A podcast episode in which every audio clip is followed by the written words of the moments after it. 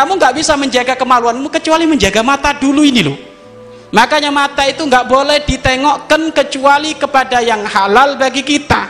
Wis masih ingat mata hendaknya dijaga dari empat hal. Satu mata dijaga dari melihat hal-hal yang membangkitkan syahwat kita. Hindari itu. Ya?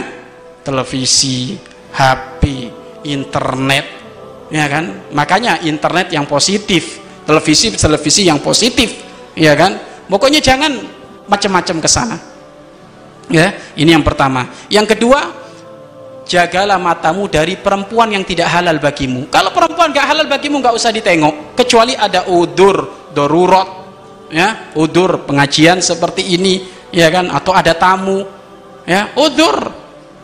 Kemudian yang ketiga yang ketiga adalah jagalah matamu dari merendahkan orang ya jagalah matamu dari merendahkan orang dan yang keempat adalah jagalah matamu dari apa yang keempat? Dari aibnya orang ya. Ini mata kita hendaknya dijaga dijaga dari empat hal tersebut.